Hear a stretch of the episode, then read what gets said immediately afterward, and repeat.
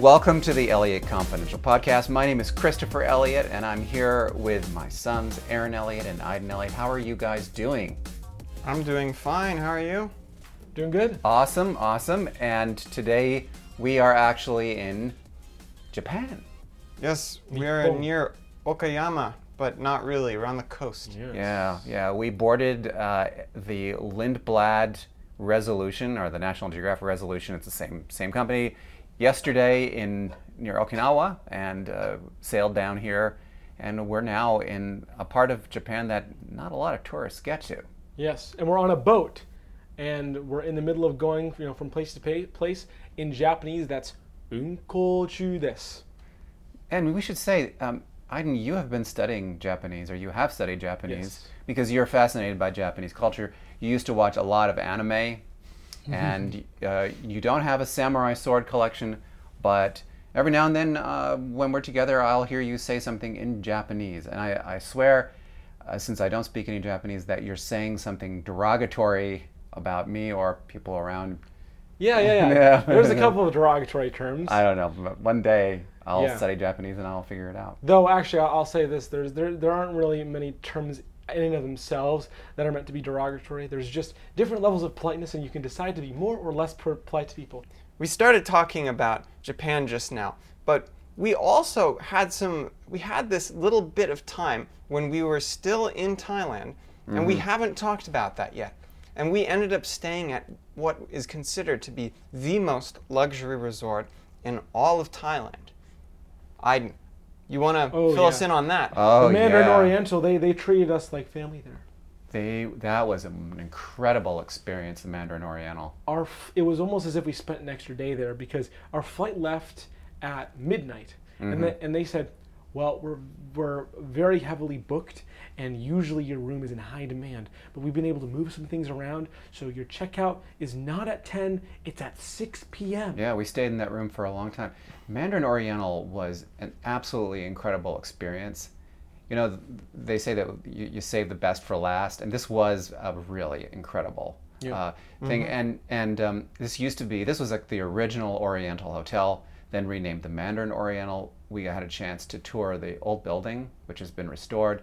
They have since added two new buildings.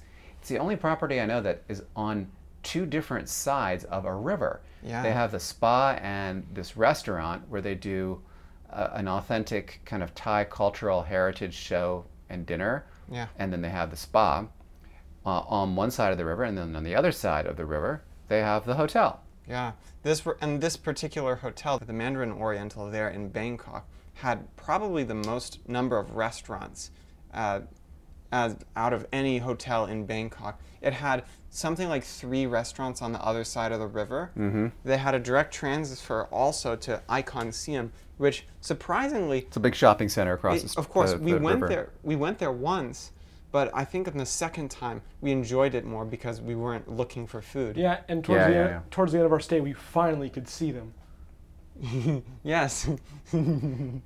Yeah, the uh, they have the, the most Michelin starred restaurants I've ever seen at a hotel. They have two Michelin starred restaurants, which is uh, really remarkable. And the food was incredible. The food was really, really good. It's also an historical hotel. So a lot of famous writers were there, like in the beginning of the last century. And this was back when Thailand was still called Siam. Yeah, Joseph Conrad stayed there.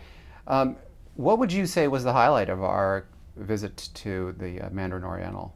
Wow, well, the Mandarin Oriental, I have to say, it has the best sense of style out of any hotel that we've Yeah. stayed in. And this has been a long thread. So we've seen lots of luxury hotels in Bangkok. Yeah, I think tea was amazing there. Oh, Uh, the tea- they had the tea best good. tea, is the Yeah. TWG tea. yeah and also the the show that they did at dinner Oh yeah. the traditional uh, Tha- Taiwan wait, wait, Thai.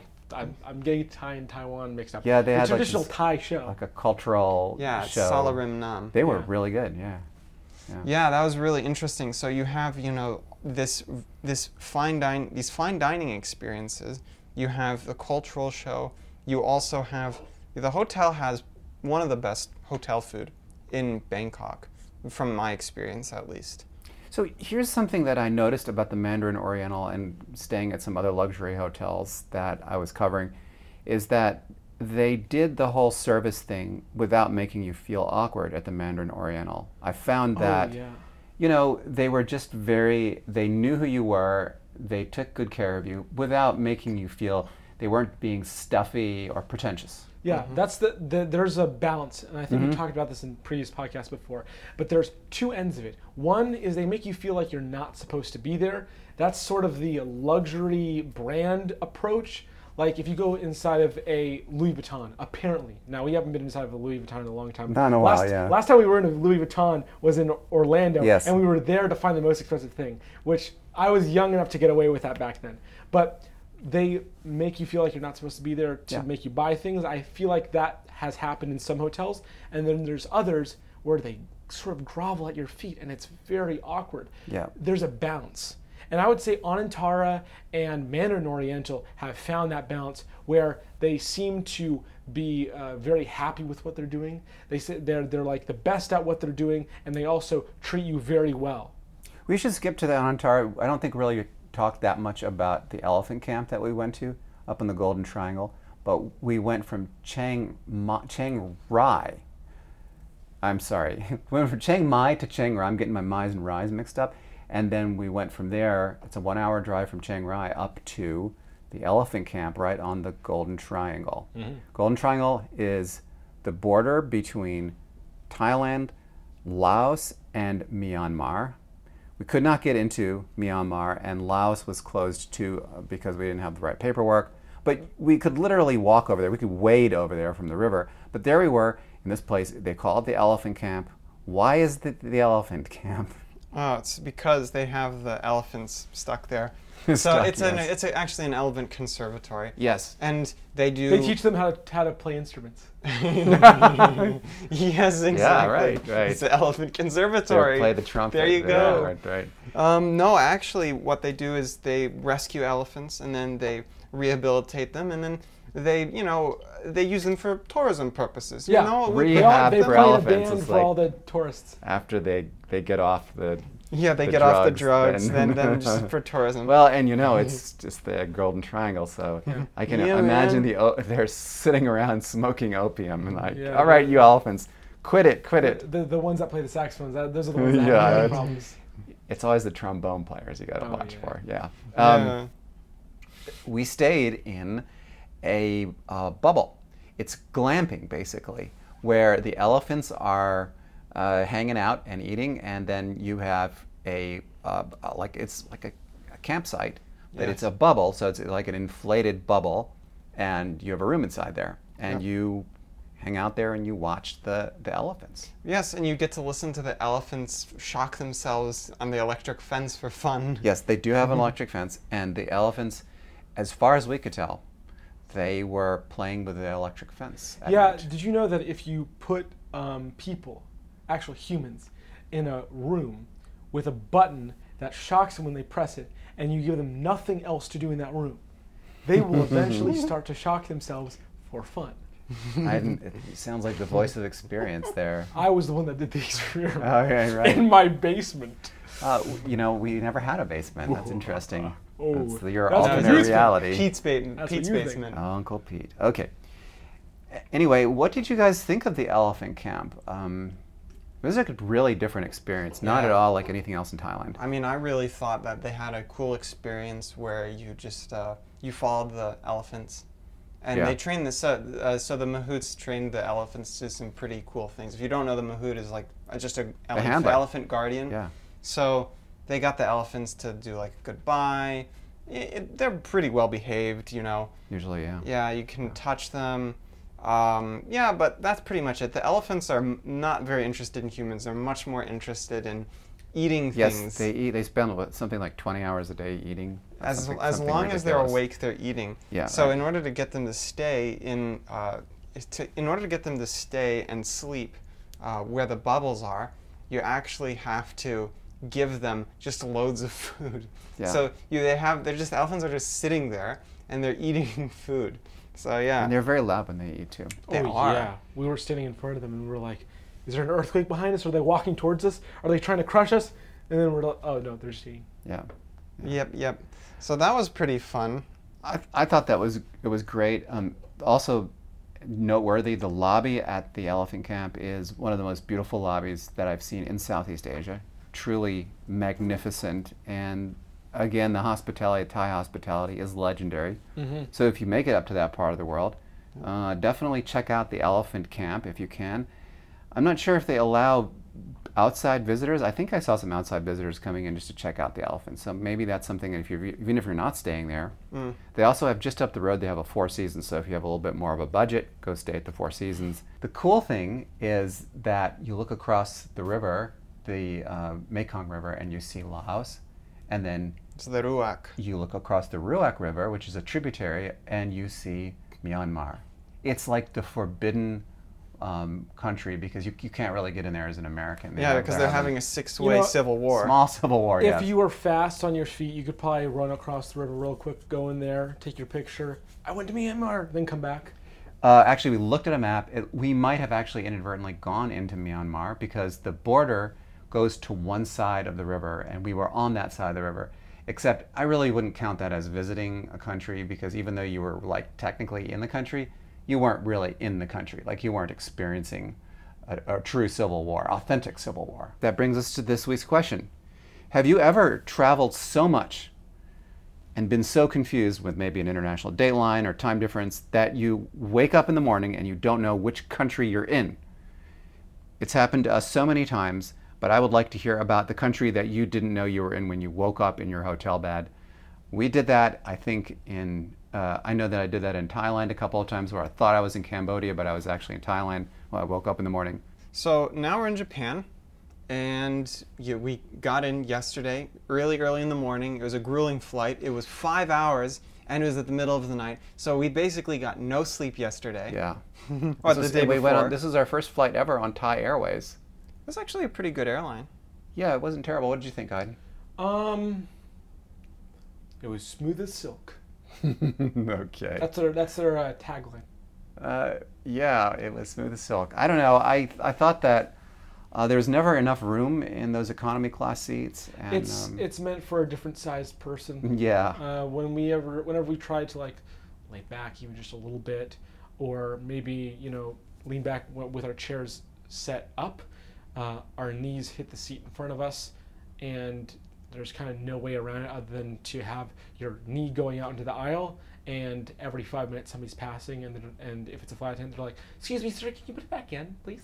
please yeah. please?" You, you didn't really sleep at all, No, and no, I, I had a very hard time. but today you caught up on some sleep because you were. Uh, I, I saw you sleeping at like 10:30 in the morning.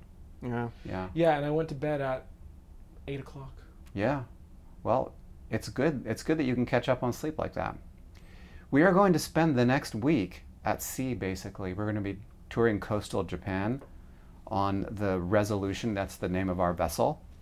And uh, it is a beautiful vessel, but it is like a fish out of water because this is one of those icebreakers. I think that this is a repositioning cruise for it, if I'm not mistaken.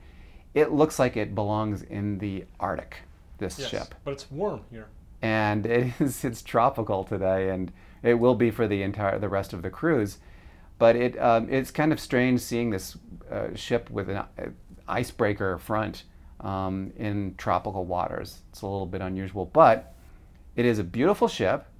And uh, I have to say that they, they do a lot of things very well here. We'll probably get to that in uh, next week's podcast, but they do a lot of things very, very nicely.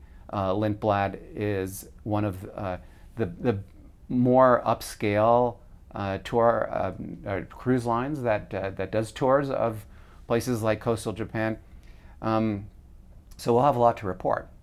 Uh, what do you guys like so far the best about this ship? Hmm, that's an interesting question. Well, I would say that I like the fact that it, it, it I mean that, that this is really a, uh, me liking the docks, but I like the fact that the docks are so close to everything. We've just been able to you know walk into town and enjoy ourselves and uh, get some food at 7-Eleven. For me, the public areas are the best. They have uh, like these uh, observatories upstairs where you can look out, and they're very clean and not a lot of passengers. It's like we've been on other cruises where it's overrun with people. Oh yes, the German tourists, they love those public areas. They will take every last public area and it's supposed to be quiet. You go there because it's oh it's quiet. And no, it's just people talking with each other. It's like, The oh my goodness. I think that might be a um, uh, a result of this being a transitory cruise. It's yeah, you're, you're thinking of repositioning. Re- uh, That's- yeah, that's a what this is. repositionary cruise. be- Repositioning. Re- repositioning, yes. You a get- repositioning cruise. there you go. I knew you could do it. I like adding airy to the end of things. It makes it more. It makes academic. it sound like I'm smart. Yeah. And I, I like the fact that it's a, it's a repositioning cruise. Yeah. Um, because there's just not as many people here. People want to go to the Antarctic, or they want to go to, Iceland, uh, or they want to go to Alaska on Yeah. a boat Alaska. like this. I think this boat actually was in Alaska for a while. Yeah. I So- just got Ship, back sorry. from Alaska. Yeah. Yeah. And so when, when you when you look for icebreaker ships, you go for those areas. Japan, people aren't really looking for that uh, as much. So there's not as many people here, but it's been really nice. Yeah, the they I did like two. Uh, Lindblad did two coastal Japan cruises. The first one, which ran about two weeks ago, was sold out. This one here uh, is not as sold out. There are still some empty cabins, and I think the reason why is that mostly most of the visitors come from the U.S. and school's starting up in a lot of places. So it's Oh, really that might be the reason too. yeah. I think that you know you can't really take the kids anymore, Well, hey guys, buy your tickets late.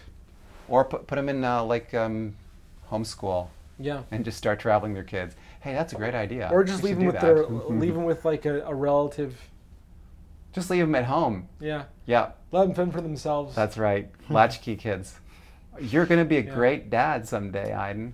Just know it. Mm, yes. Yes. In our last podcast, our question was Have you ever stayed in a hotel that wasn't a hotel? And the reason that we asked that question was that we were in a, we thought it was an Airbnb rental, and it was, but it was also a hostel Yeah.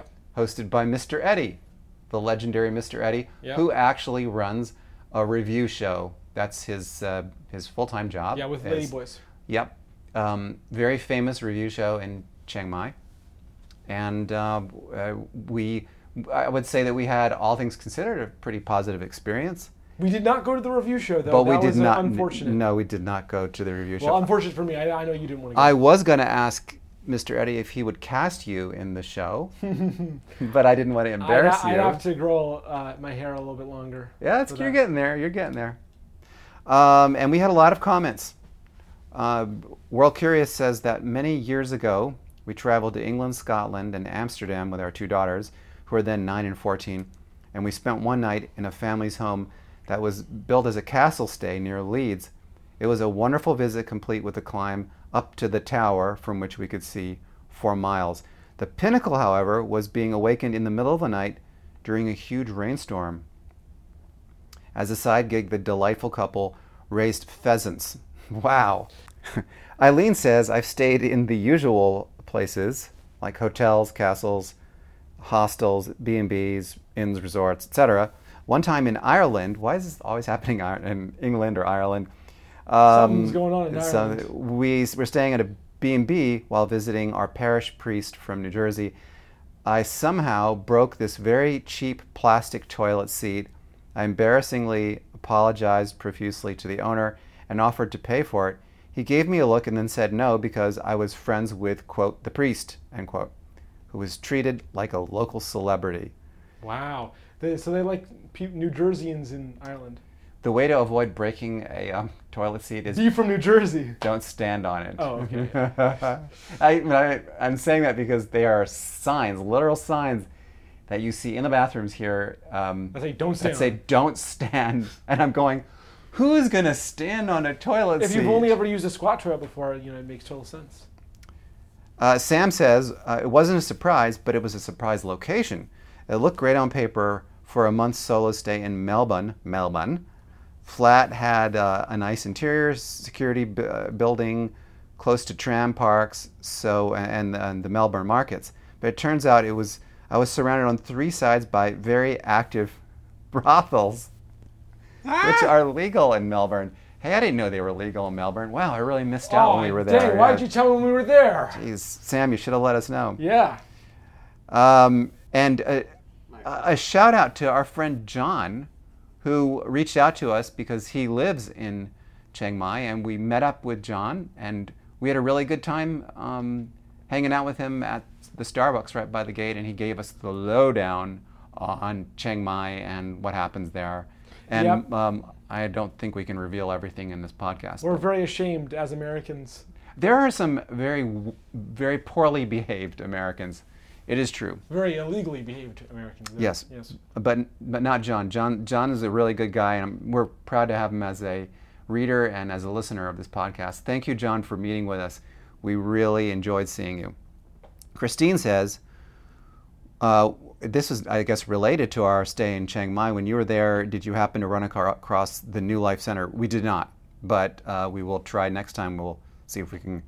Uh, this was uh, a, a ministry that uh, she was involved with, but we, we didn't know, we didn't. But um, the, uh, we uh, would love to get your comments for this next upcoming podcast. We'll read them on next week's podcast. The question is Have you ever uh, woken up in a hotel room and asked yourself, Where am I? Thanks so much for listening to the Elliott Confidential podcast. We are reporting this week and next week from Japan and uh, from coastal Japan, and we can't wait to tell you Yes. what we're going to do next. So we'll see you then. Bye bye.